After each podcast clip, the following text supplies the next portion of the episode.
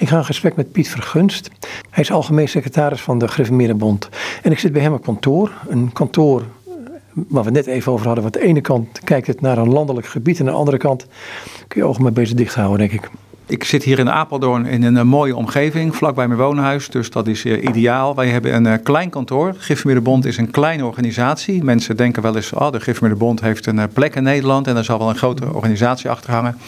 Maar op ons deel van de verdieping waar we hier zitten, werken 3-4 collega's en ik ben één van die. Wat houdt je functie precies in? Want algemeen secretaris klinkt als... Ik heb nooit secretaris van een stichting willen zijn, want dan heb je het meeste werk, hè? Ja, het is leuk om dit te vertellen aan de hand van de discussie die er in de Protestantse Kerk 2 of 3 jaar geleden was over de komst van een bisschop. Er zou een bisschop komen en we hebben later een klassespredikant gekregen in alle 11 klasses. Nou, deze mensen heten klassespredikant, maar er is ook wel eens sprake van geweest, zullen we hem geen bisschop noemen. Toen heb ik gezegd, noem zo'n persoon gewoon algemeen secretaris. Dan heeft hij 0 status, maar hij mag alles doen. En dat geldt voor mij ook. Ik heb een heel breed pakket aan werkzaamheden. Kan ik in 3 verdelen voor de afbakening. In de eerste plaats ben ik verantwoordelijk voor de voorbereiding van de vergadering van ons bestuur. Wij hebben een bestuur van 12, 13 mensen. Die komen maandelijks samen. En de vergadering van het bestuur moet ik voorbereiden, zodat er stukken liggen waarover gesproken wordt en dat de vergadering inhoudelijk goed verloopt. Ik moet input geven voor die vergadering. En na de vergadering heb ik weer een maand de tijd om datgene wat het bestuur besloten heeft uit te dragen. Dat is mijn eerste taak. Tweede taak is hoofdredacteur van de Waarheidsvriend, de Gereformeerde Bond, 1906 opgericht en 3 jaar later kwam het blad, dat heet de Waarheidsvriend. Maar ik ben hoofdredacteur van de Waarheidsvriend en ja, dat kost me zo'n 1,5, 2 dagen in de week. Bijna elke week moet ik het hoofdartikel schrijven, dat gelinkt is aan de actualiteit. En die actualiteit probeer ik dan te verbinden met onze levensovertuiging, geloofsovertuiging. En daarnaast heb ik dan verantwoordelijkheid voor het geheel van het blad, samen met de eindredacteur. Dus dat kost 1,5, 2 dagen in de week. En mijn derde taak, advisering, toerusting van gemeenten.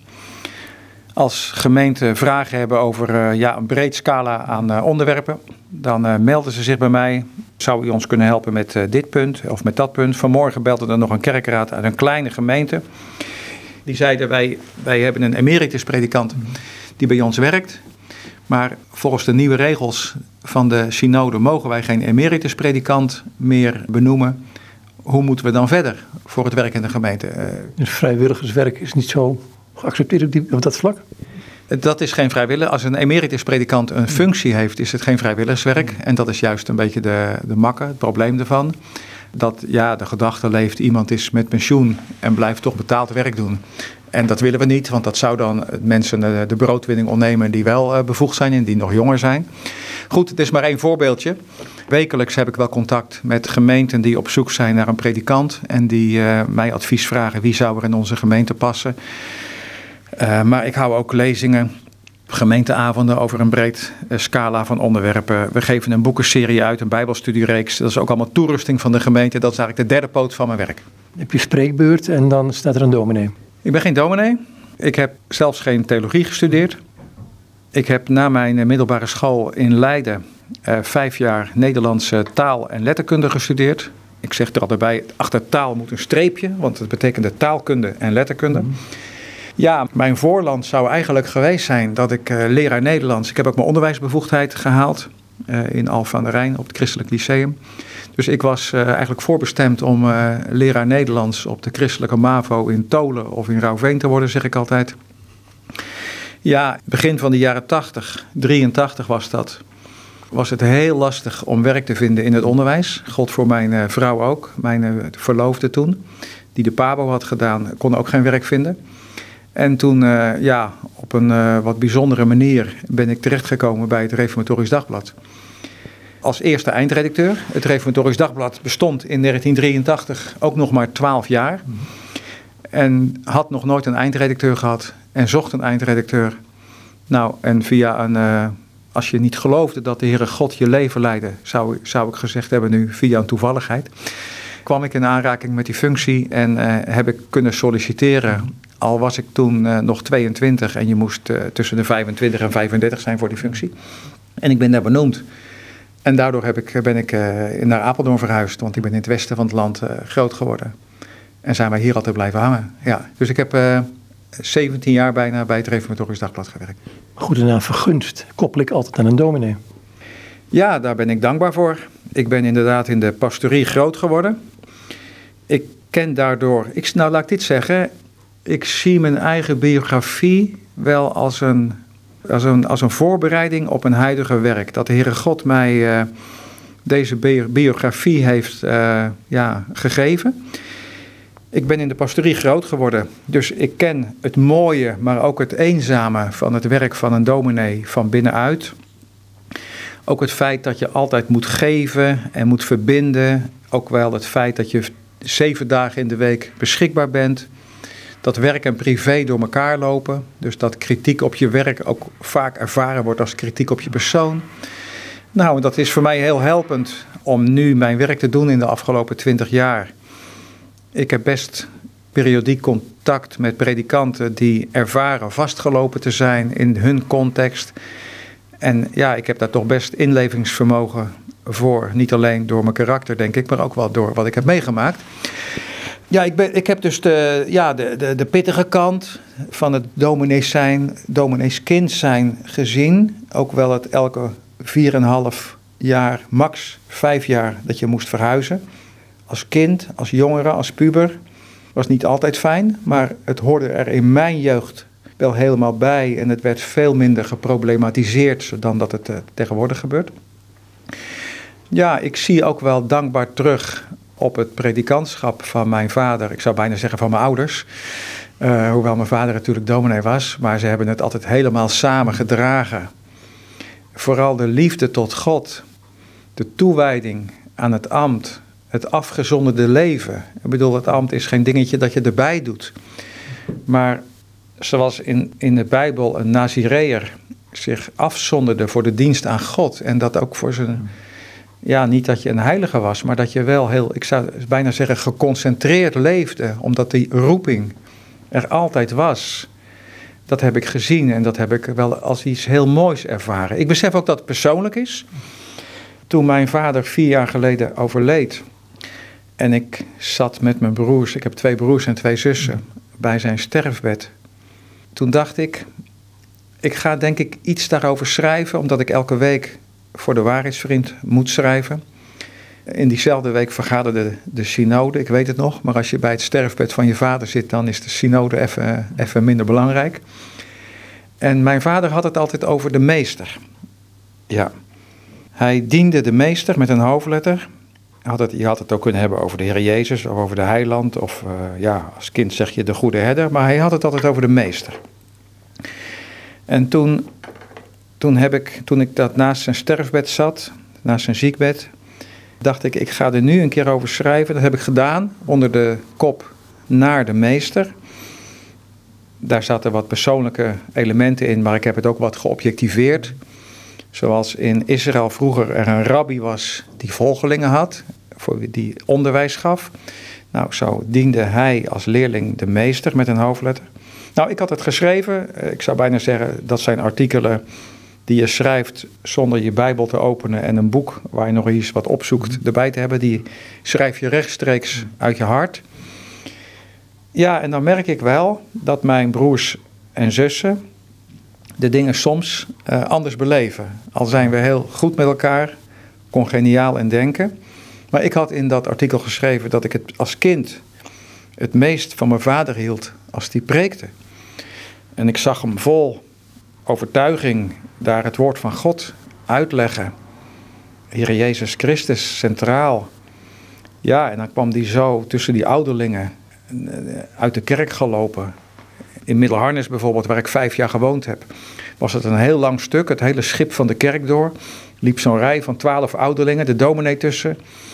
Liep dan in zo'n geconcentreerd nog, vol van de dingen die je het afgelopen uur had gedaan, de kerk uit. Ja, op zo'n moment hield ik het meest van mijn vader. Ja, en ik hoor dan terug dat mijn broers en zussen dat weer anders beleven. En dat geeft ook helemaal niet, dat is mooi, maar... Ik zei net dat het ook wel wat geproblematiseerd kan worden, het domineeskind zijn. in onze tijd. Het veel moeten verhuizen, het minder hechten. Nou, in mijn jeugd stond de dominee iets meer op een voetstuk. Dus ik ben in mijn jeugd ook wel gepest, omdat je kind van de dominee was.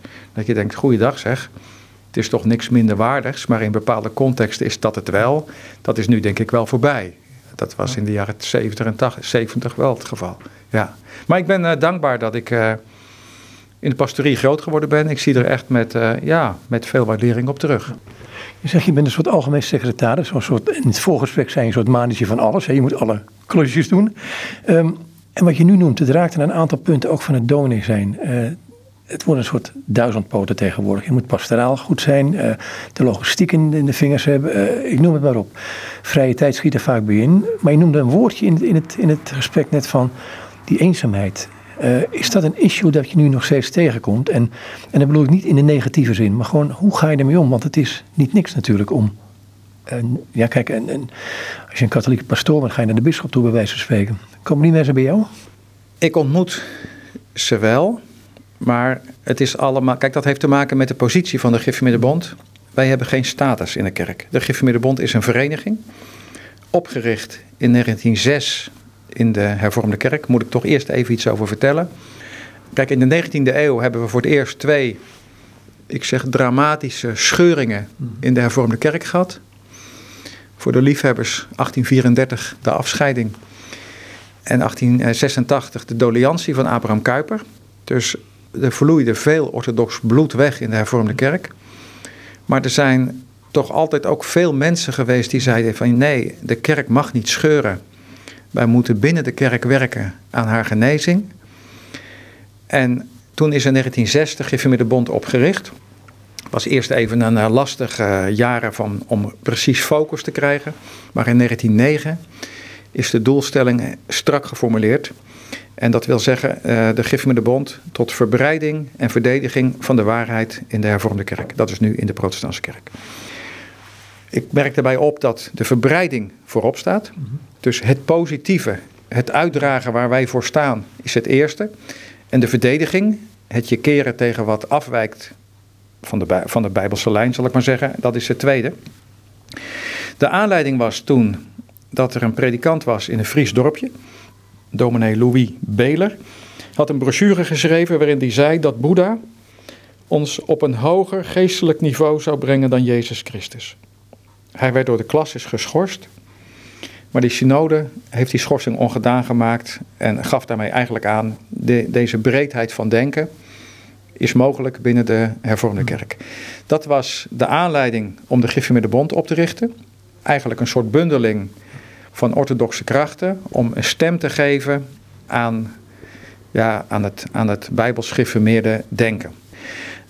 Maar dat is een vereniging. En die vereniging kent geen ambten, want je kunt als gemeente geen lid worden van de Gereformeerde Bond. Wel als individu, niet alleen dus als ambtsdragers, maar ook wij hebben verreweg de meeste leden van onze vereniging zijn na 112 jaar, zeg ik, vanaf 1909, nog steeds gewoon gemeentelid. Mannen en vrouwen, ouderen en jongeren.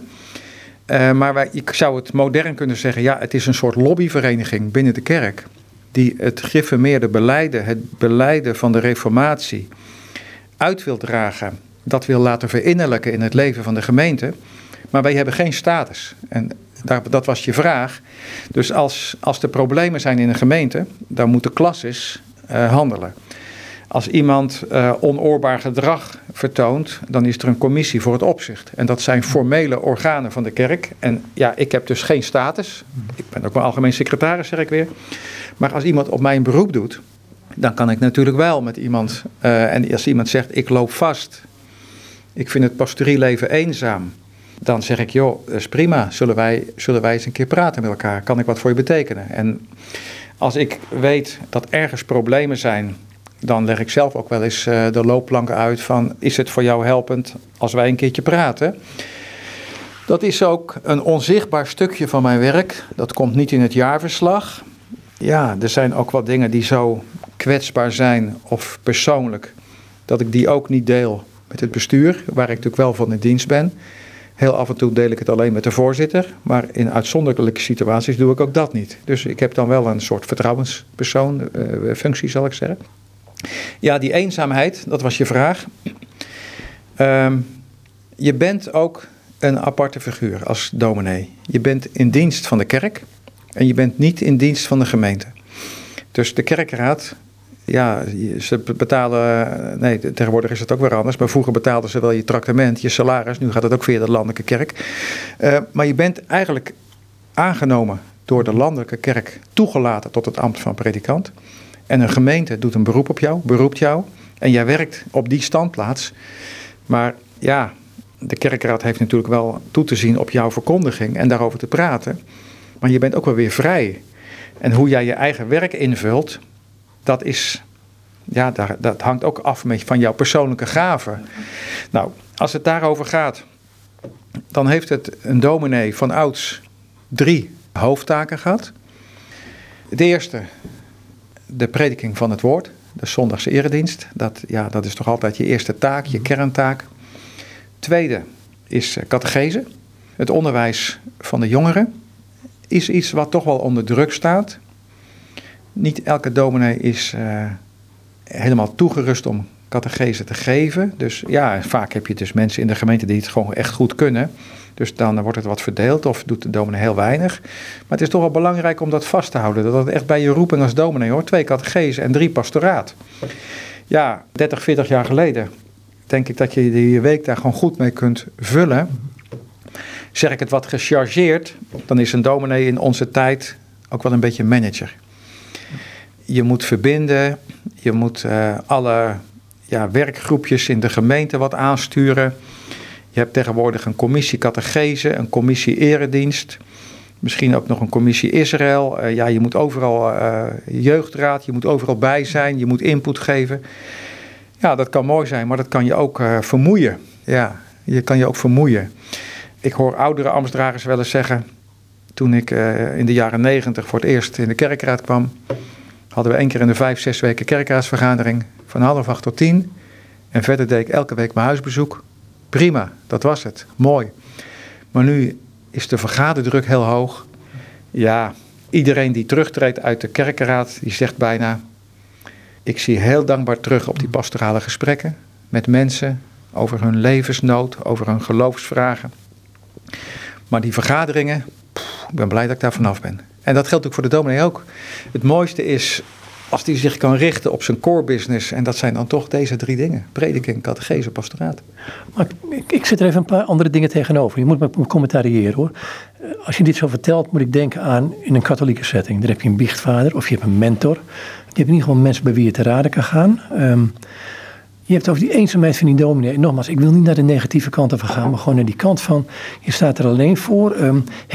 Heb je dan ook zelf een biechtvader nodig?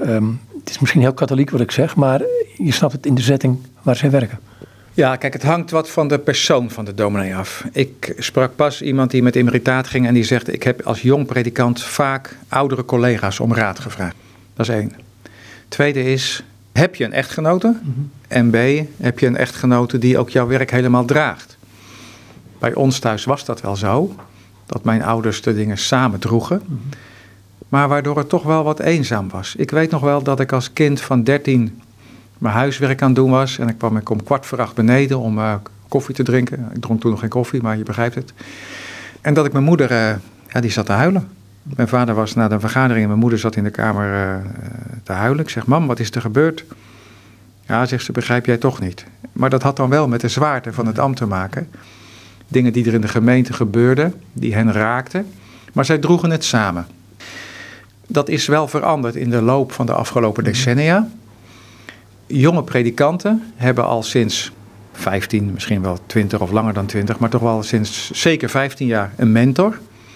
Dus de eerste 2 jaar heb je dus een mentor met wie je elke 2 maanden, of hoe je dat ook samen invult, een persoonlijk gesprek hebt. En als er een klik is, ja, dan kan er ook een band groeien dat je dat contact houdt. Ja, dan is er wel, vroeger had je de ring en daar was ook wel collegialiteit. Ik heb het idee dat nu is dat de werkgemeenschap. Ja, in de setting van de Protestantse Kerk is dat qua denken ook nog wel eens heel breed. Als je de visie op de Bijbel in de werkgemeenschap niet deelt, de visie op wie God is, wie de Heere Jezus is, dan maakt het natuurlijk ook lastiger om daar van hart tot hart te spreken. Maar dat er iets meer aandacht is voor de ander, dat is wel gekomen, dat is ook gebeurd. Laat ik ook dit gelijk te zeggen, al sinds mijn komst hier, ik ben in 1999 bij de Gereformeerde Bond benoemd, bezoeken wij alle dominees in de eerste gemeente 1 keer. Dus ook weer een voorbeeld van dat werk in stilte, wat ik zelf super mooi vind, ook intensief. Maar 3 keer per jaar, 4 keer per jaar ga ik met de voorzitter van de Gereformeerde Bond, met z'n tweeën, gaan we een dag naar Zeeland of naar de AlblasserWaard of naar Groningen, Friesland. En dan bezoeken we 3 of 4 dominees. 11:30, 14:30, 7:00. 4 gesprekken van dikke 1,5 uur. In de vertrouwelijkheid.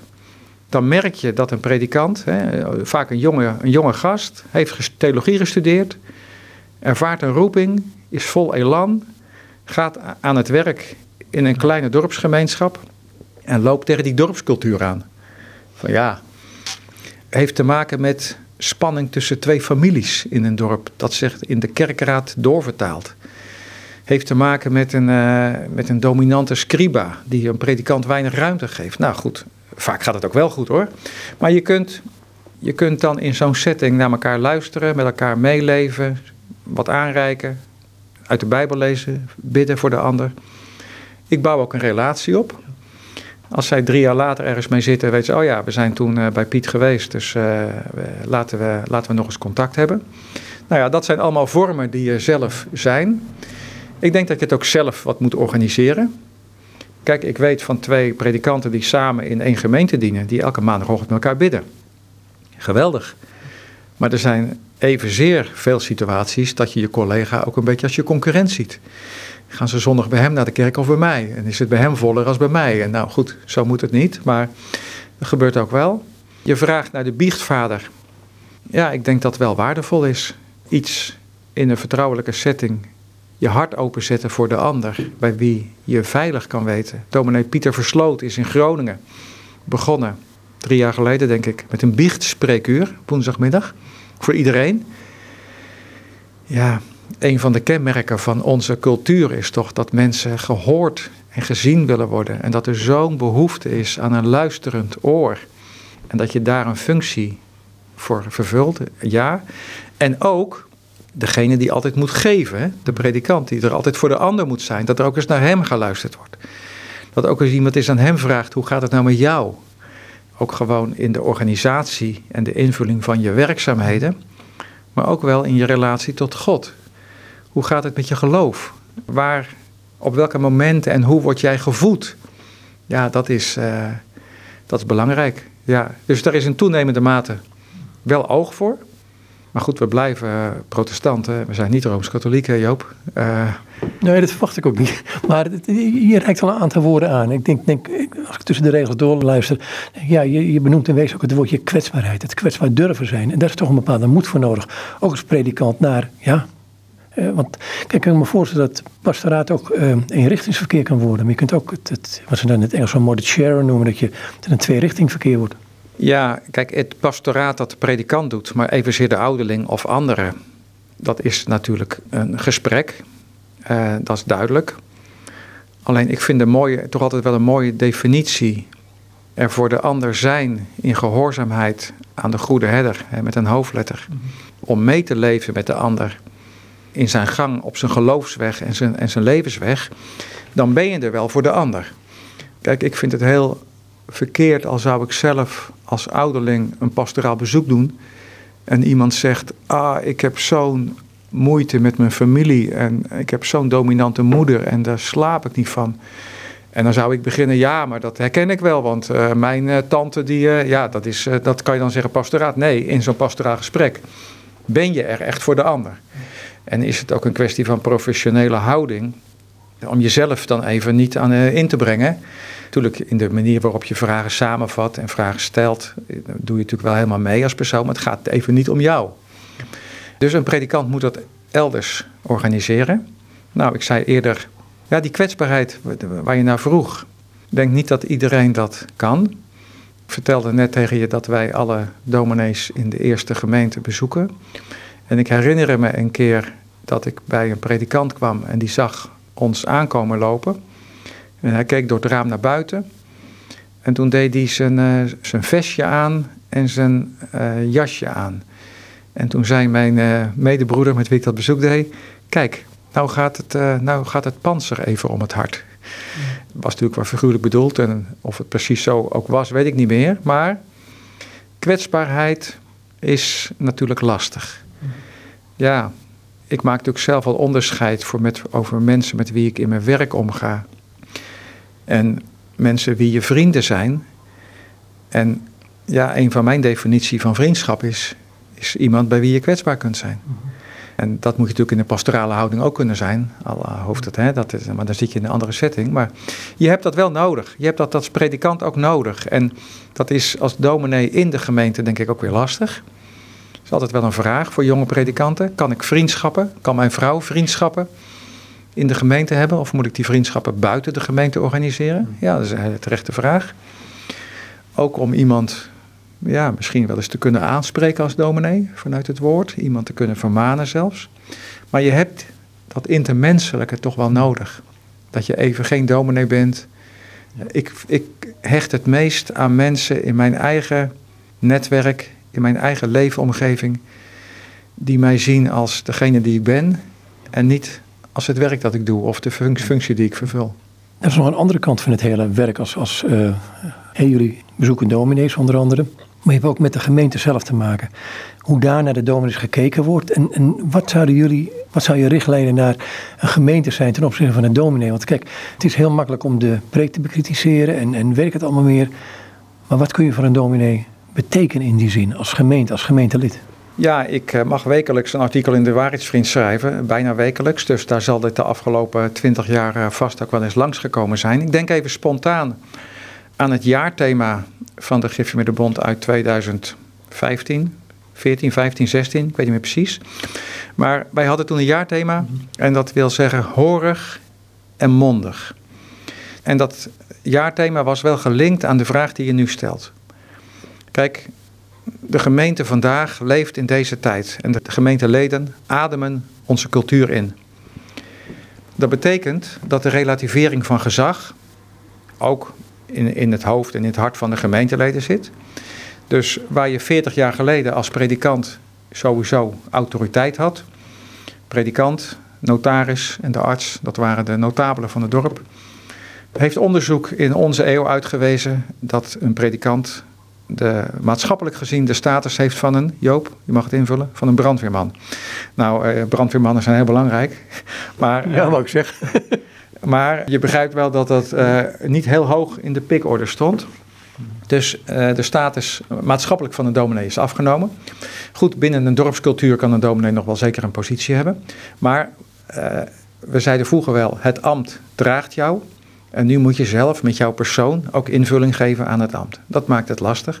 Heeft ook mooie kant hoor. Ik bedoel, de vanzelfsprekendheid is voorbij. En je moet ook echt als persoon je roeping invulling geven. Maakt het ook weer kwetsbaar naar een ander die misschien eens iets minder gave heeft om die roeping in te vullen. Maar goed, in ieder geval, wij hebben dat jaarthema gekozen, horig en mondig. Waarin we hebben willen benoemen dat het er voor de gemeente van Christus altijd om gaat dat ze eerst een luisterende gemeente is. Dat de Bijbel het eerste en het hoogste gezag heeft, hè, dat de gemeente hoort. Ja, dat geldt ook voor de dominee zelf. Die moet zelf ook eerst de Bijbel bestuderen, overdenken, bemediteren en dan die vertaalslag maken voor de prediking. Maar de gemeente zelf, ja, kijk, mondig heeft in onze cultuur ook de associatie van een goed gebekt, autonoom. En bijbels gezien is de gemeente ook wel een mondige gemeente. Calvijn heeft daar veel aandacht aan gegeven, nadruk op gelegd, ook wel in reactie op Rome, waarin de priester de Bijbel mocht lezen en de gemeente toch wat dom gehouden werd, of althans een andere plek heeft dan ze bijbels gezien moet innemen. Calvijn heeft aandacht gegeven voor de mondigheid van de gemeente. En daar hebben wij ook in dat jaarthema aandacht voor gegeven. Maar die mondigheid, dat wil wel zeggen, ja, volwassen, geestelijk volwassen, geworteld in het woord van God. de richtlijnen van de Heere God, zijn geboden toepassend in het leven van nu. En ja, op die wijze leeft een gemeente niet alleen tot eer van God, maar is ook het meest gelukkig en gezegend. Merk je dat het nog het geval is? Want kijk, ik weet een bekend prediker in Nederland, die vroeg een keer in een gemeente van hoeveel van jullie lezen gewoon dagelijks de Bijbel? In een kerk van 800-900 mensen, een handje vol deden een hand omhoog. Dan misschien durft een deel een hand niet op te steken, wil ik er ook wel bij voegen. Maar toch dat aspect. En dan tegelijkertijd het aspect wat je in deze maatschappij ook hebt, het mondig zijn. Ik krijg dit verwijt wel eens vanuit katholieken zijde. Ja, jullie protestanten, ieder je eigen Jezus, je eigen uitleg van de Bijbel. Is dat het gevaar wat er ook niet in zit? Ja, de eerste vraag was, lezen jullie wel de Bijbel? Hè? Mm-hmm. Ja, dat is een belangrijk punt. Kijk, als ik het link aan de missie van de Gereformeerde Bond. Waarom zijn wij opgericht? Dan is dat nog altijd onze missie bevorderen dat de Gereformeerde belijdenis in het geheel van de Protestantse Kerk gezag heeft, gehoorzaam wordt, functioneert. En dat legt de nadruk op de belijdenis.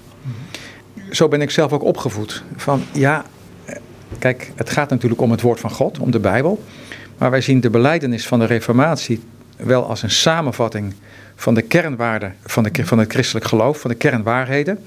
De belijdenis zegt, ja, in de Nederlandse geloofsbelijdenis leren we hoe we de Bijbel mogen zien. Als het woord van God dat gezag heeft, omdat de Heilige Geest zich daaraan verbindt. De belijdenis leert ons wie God is. De Vader, de Zoon, de Heilige Geest. Maar ook wie wij als mensen zijn, zondaren. Die van genade leven en die door Christus gerechtvaardigd en geheiligd worden. Nou, al deze dingen staan in de belijdenis. En je probeert die belijdenis in te brengen in het geheel van de kerk en in de gemeente. Inmiddels leven we al een heel tijdje in de 21ste eeuw. En is de vraag of de catechismus die in mijn jeugd elke zondag in de tweede dienst bepreekt wordt. En de catechismus die je als kind op school moest leren in klas 5 en 6. Hoe dat daarmee gesteld is. En ik zeg natuurlijk niks nieuws als ik zeg van nou, dat is er niet beter op geworden wat dat betreft. En dan kan het zijn dat je je gaat concentreren op de Bijbel. Ja, dat klopt. Je ziet om je heen dat de kennis van de Bijbel door het christelijk onderwijs, door het functioneren van de gezinnen, waar veel meer onrust is, of gebroken gezinnen, of relativering van de huisgodsdienst, dat de plaats van de Bijbel ook minder wordt.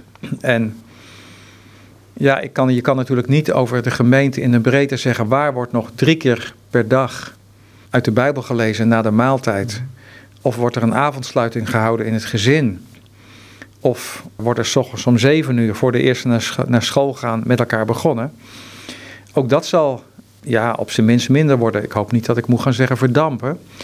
Maar tegen die achtergrond, kijk, wij geven elke week de Waarheidsvriend uit. Maar 3 keer per jaar doen we er een themabrochure bij, die dan de abonnees gratis krijgen. En de komende, die over een week of 7 verschijnt, in januari ergens, zal gaan over de plaats van de Bijbel in het gezin. Hoe lees je nu de Bijbel in je gezin? Hoe doe je dat als de een na de maaltijd gelijk naar catechisatie of naar sport moet of naar vioolles, verzin het maar. Vader is laat thuis en moeder heeft haar avonddienst in de zorg. Hoe doe je dat? Hoe doe je dat met kinderen van een verschillende leeftijd? Nou, daarvoor zijn we eigenlijk wel opgericht om handreikingen te doen die linken aan de vragen van vandaag. Dus zeer belangrijk om de betekenis van de Bijbel onder de aandacht te houden. De Gereformeerde Bond is ook initiatiefnemer geweest, 20 jaar geleden, van de komst van de herziene Statenvertaling. De Statenvertaling is de vertaling die het dichtst bij de grondtaal staat. Alleen, we beseffen wel dat dat hele taalkleed ook veroudert. Ik weet nog dat ik in de kerk zat en dat mijn zoontje toen een jaar of 8 was en de preek ging over Simson. En de dominee zei dat de tekst was, en van die stonden af begon Simsons haar te wassen. Nou, wassen komt van het Duitse waksen, hè, groeien, en stonden is uur. Ja, en dat is echt geen, je moet erom lachen Joop, maar dat is echt geen gechargeerd voorbeeld, want ik kan natuurlijk veel van noemen. Dus er is niks principieels aan. De Heer Jezus sprak ook het Aramees van die dagen. En Maarten Luther ging ook naar de markt en zei hoe de boeren spreken en de huisvrouwen, zo wil ik mijn Bijbelvertaling hebben. Dus vanaf die tijd of vanaf dat uur begon het haar van Simson te groeien. Daar is niks principieels aan dat je dat in het taalkleed van vandaag zet zonder populair te worden. En tegelijkertijd dicht bij de grondtaal te blijven, zo dicht mogelijk. Vandaar dat wij het initiatief hebben genomen tot de herziening van de Statenvertaling. Een project dat een hele brede accolade geslagen heeft in christelijk Nederland. En dat, zeggen we met stille verwondering, erg gezegend is. Maar je moet dat wel onder de aandacht houden. We hebben de afgelopen jaren wel in 8 regio's een bijeenkomst belegd. Bijvoorbeeld van 3:30 tot 8:30 overdag. 'S Middags en 's avonds. Kost het de mensen een halve snippenmiddag en een stukje van de avond. Dan hadden we een regionale bijeenkomst voor bijvoorbeeld 10 mensen uit 10 gemeenten over huisgodsdienst. Dan gaat het over bidden, Bijbel lezen, vieren van de christelijke feestdagen in je gezin. Hoe doe je dat? En geef ook praktische handreikingen. Nou, dat zijn heel mooie initiatieven die verbinden, die bouwen de gemeente op. En dat heeft alles te maken met de plaats van de Bijbel. Je tweede vraag is dan, versnippert dat niet? Ja.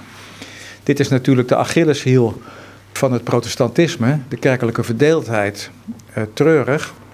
Ze zeggen wel eens, 1 gelovig is een christen, 2 gelovigen is een kerk en 3 is een kerkscheuring. Maar ik vind het ook wel heel treurig dat je dat dan moet zeggen. Omdat in de afgelopen 2 eeuwen in ons land het gereformeerd protestantisme enorm versnipperd is zo in tegenspraak met het gebed van de Heere Jezus om eenheid in zijn naam, eensgezindheid, dus één van gezinten. Dat wil niet zeggen dat je over alle dingen gelijk moet denken. Ja, dit maakt natuurlijk dat de Gereformeerde Bond gebleven is in wat ik maar noem de kerk van de Reformatie, is een hele spanningsvolle. Wij hebben een breuk met de kerk altijd afgewezen, omdat het geen oplossing is voor het kerkelijke vraagstuk om er met 10, 20 of 100.000 mensen uit te gaan, omdat dan na 30 jaar dezelfde vragen toch weer spelen.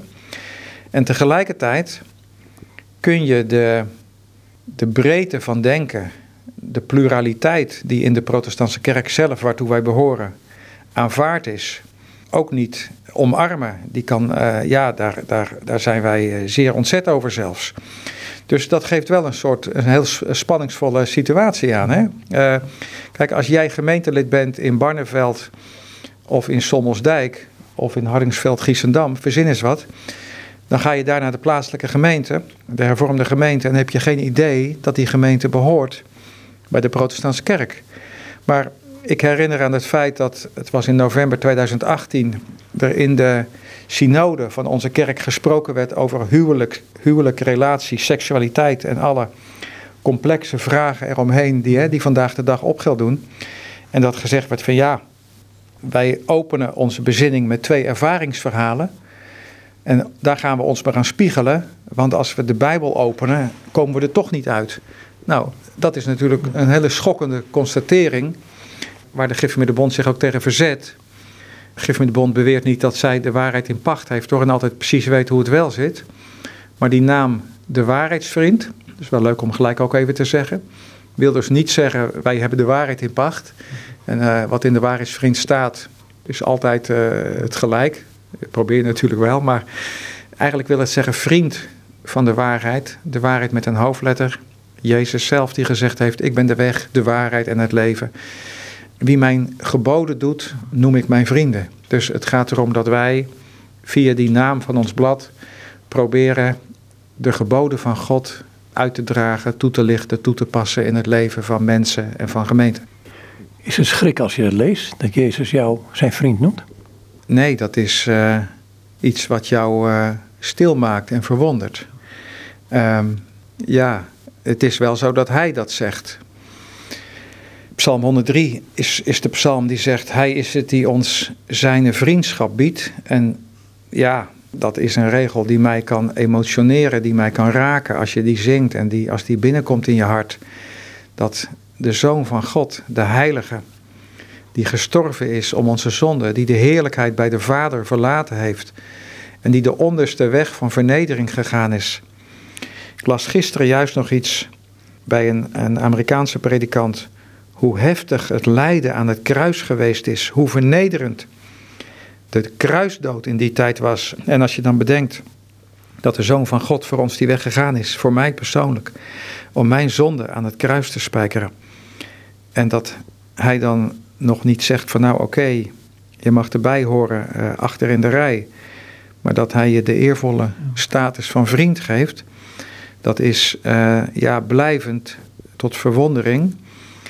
Tegelijkertijd, de Gereformeerde Bond geeft ook aandacht aan het godsbeeld, hoe de Heer zichzelf bekend maakt. Er staat ook nergens dat God jouw vriendje is. Hè? Kijk, als op catechisatie de dominee wel eens vraagt, wie is de Heer Jezus voor u? En dan zeggen ook jongeren vandaag, ja, hij is mijn vriend. Nee, hij noemt het andersom. Hij noemt ons. Hij noemt de gelovigen. Zijn vrienden, zijn discipelen, die zijn geboden bewaren. Maar het wil niet zeggen dat je omgekeerd... Kijk, je kunt wel intiem met hem omgaan. Maar zijn heiligheid blijft er ook altijd. Ja. De waarheidsvriend wil ik naartoe. Je hebt hem al een aantal keren genoemd, een blad. Sta je dan met de waarheidsvriend naar de gemeente toe en naar jullie leden toe, midden in deze wereld, waar een mechanisch wereldbeeld toch wel erg voor de hand ligt tegenwoordig? En een ander ding is, in hoeverre heeft het schrijven voor de waarheidsvriend, heeft het jou geholpen dat je journalist bent geweest een tijd? Een journalist die toch, ja, je komt toch met van alles nog wat in contact. Ik wil niet zeggen dat je overal mening over moet hebben, maar de neiging is als journalist toch een beetje boven de zaken te staan en met beide voeten in te staan. Ja, met dat laatste te beginnen, Joop. Ik zei eerder dat ik zie dat mijn levensloop door God, voor de Heere God, een soort voorbereiding was voor de plek die ik nu mag innemen. En dat is hier heel duidelijk. Ik heb Nederlands gestudeerd, geen theologie. Mm-hmm. Ik heb bij een dagblad gewerkt, waarin ik ook de breedte van christelijk Nederland heb leren kennen. En ja, taal heeft altijd wel mijn hart gehad. Ik hou van gedichten, ik hou van dingen mooi zeggen, ik hou van een mooi ritme in de zin. Dus ik heb denk ik wel profijt van mijn achtergrond nu ik op deze plek mag dienen.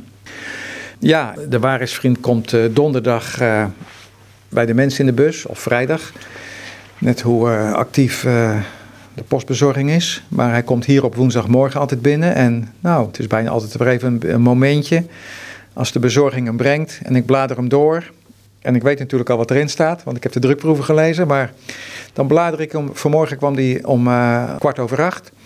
En dan blader ik hem door. En dan zal ik eerlijk tegen jou zeggen, als ik dan 11:00 een kopje koffie drink, dan pak ik hem nog even en dan blader ik hem door. En dus ja, dat is echt wel mijn kindje. Ik vind dat ook heel, een heel mooi instrument om elke week een blad, is dat nog van deze tijd, is wel eens over nagedacht. Maar als je naar elke 14 dagen gaat, ja, verlies je dan wat de actualiteit.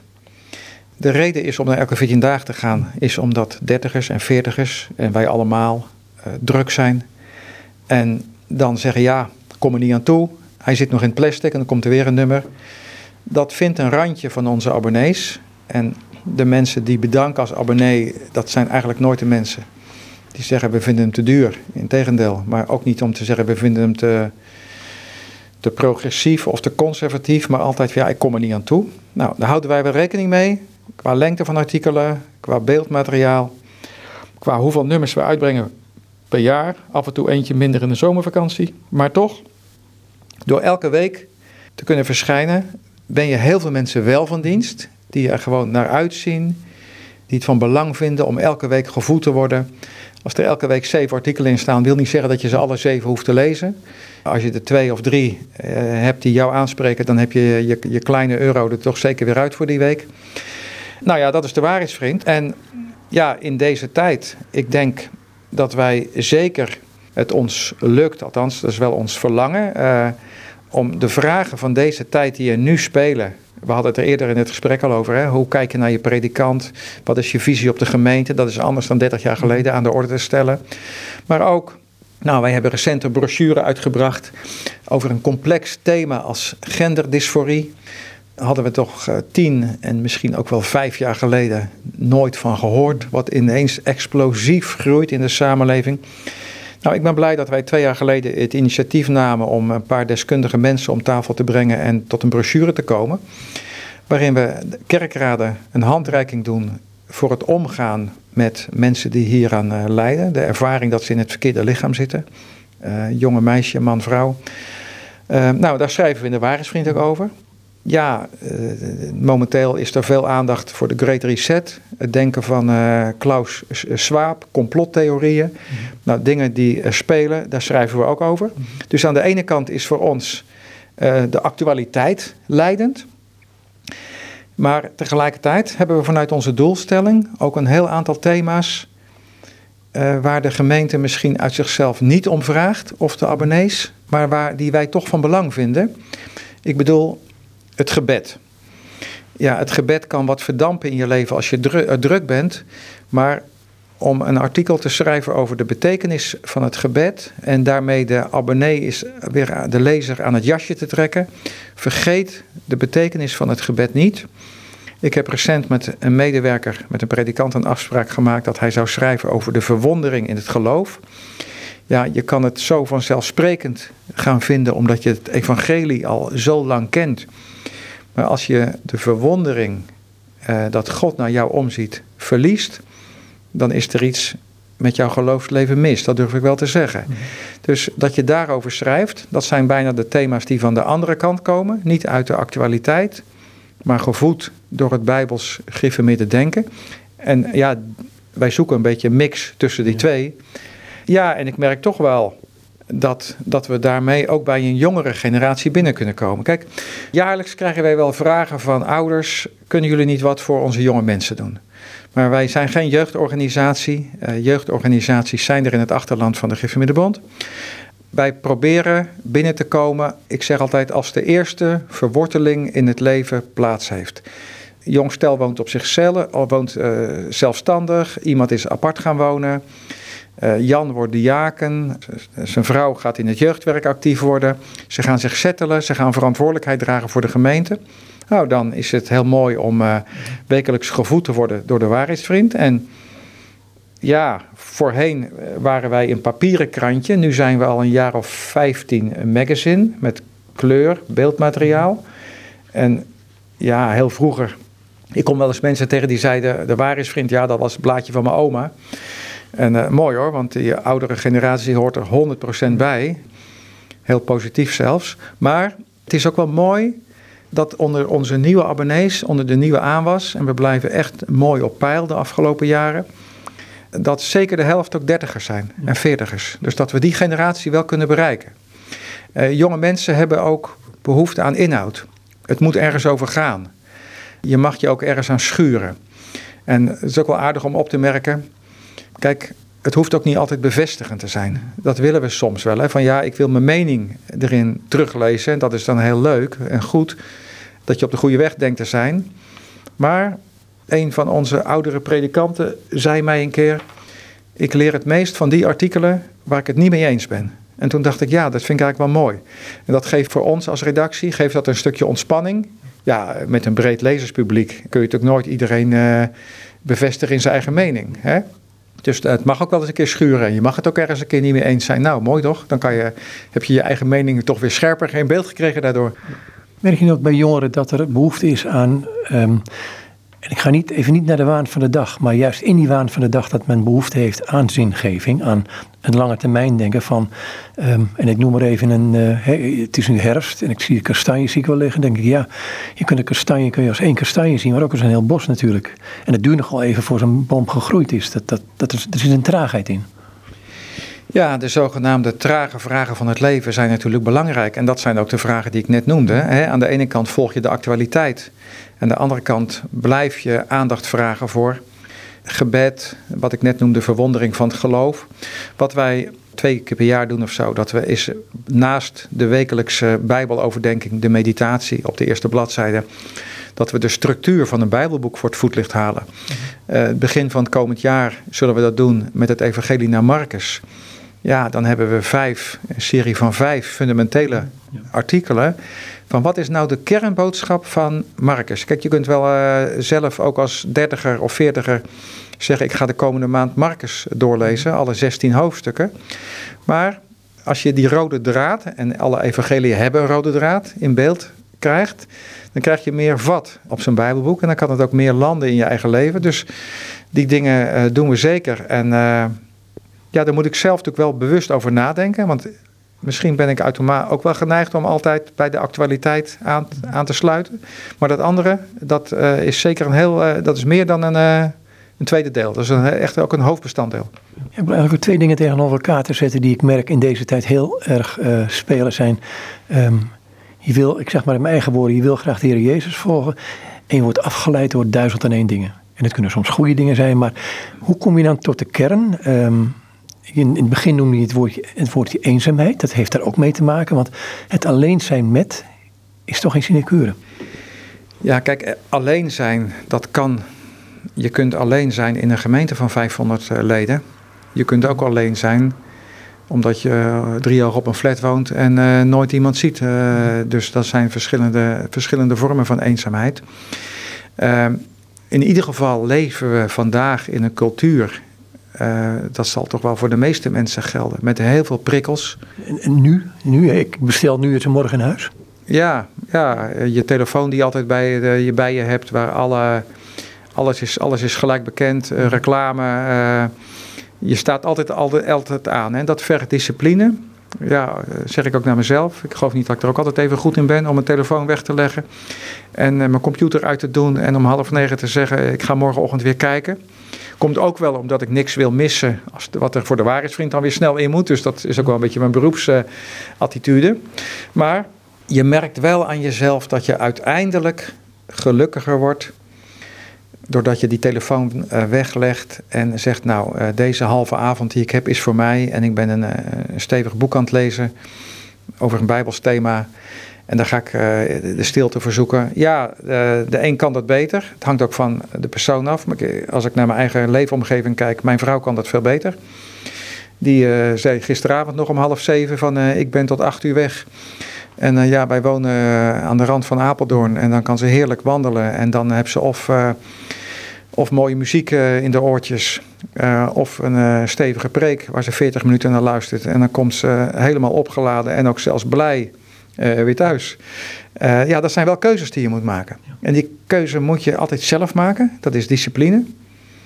Ook hoe je de dag begint. Ik zeg zelf, als je de dag met de Heere God begonnen bent, door zijn woord te lezen, door tot hem te spreken in het gebed, dan kan je de problemen van die dag beter aan. Dan zit je zelfs anders op je fiets. Maar dat vergt wel keuzes. En die moet je heel concreet elke dag maken. Ja. Geloof ik ook. Kijk, wat hier maar later. De tijd zit er een beetje op, denk ik. Of je moet nog iets heel wezenlijks willen zeggen. Ik heb het meeste gezegd wat ik heb willen zeggen, Joop. Ik dank jou voor dit gesprek en ik dank de luisteraars die vanaf het begin af aan ingeschakeld waren tot het einde volgehouden om naar dit verhaal te luisteren. Is het zo'n opgave dan? Nee hoor, maar ik vind het ook niet vanzelfsprekend dat mensen de moeite nemen om 50 minuten naar mij te luisteren. Ik zeg nog één ding. Ik ga nog één dingetje even terug naar het begin. Toen zei je van zei zo een beetje gekscherend van ik geloof dat God mij leidt, maar je kunt het ook toeval noemen. Met een deugende lach. Dat moment. Ja, kijk, wat ik daarmee toen bedoelde, ik had uit mezelf nooit gesolliciteerd bij het Reformatorisch Dagblad. Toen ik 22 was, was de krant klein en stond ver van me af. En het is gekomen, mijn vader was predikant, kwam al aan de orde. Hij werd geïnterviewd door een journalist van het RD over een ethisch thema. En dat is achteraf gezien heel willekeurig geweest. Ze hadden voor dat thema ook 5 of 10 andere predikanten kunnen benaderen. En in dat gesprek heeft mijn vader iets gezegd over, blijkbaar over zijn kinderen. En, of die journalisten over dat ze een vacature hadden en dat ze een Nederlandicus zoeken. Dus je had in die tijd nog geen... Ik vond een briefje op mijn kamer van mijn hospita, van je moet naar huis bellen. En dat heb ik gedaan. En toen zei mijn vader dus, je kunt solliciteren bij het Reformatorisch Dagblad. Als dat gesprek er niet geweest was, had ik niet bij het Reformatorisch Dagblad gezeten. En had ik later ook niet bij de Gereformeerde Bond gekomen. Toen ik in 1999 er een vacature was voor de functie die ik nu al heel lang mag doen, was dat ook niet direct mijn ding waar mijn hart naar uitging. Want ik was toch wel verbonden aan mijn werk. En preekte dominee A. Visser, onze toenmalige wijkpredikant, over de roeping van Mozes. God zei tegen Mozes, ik heb een taak voor jou. Waarop Mozes zei, dat zie ik niet zitten. Vraagt u Aaron maar. En waarop Mozes zei, nee. Ja, dus daarmee bedoel ik noem alleen deze 2 momenten, ik kan er meer over zeggen. dat heeft God zo bestuurd in mijn leven.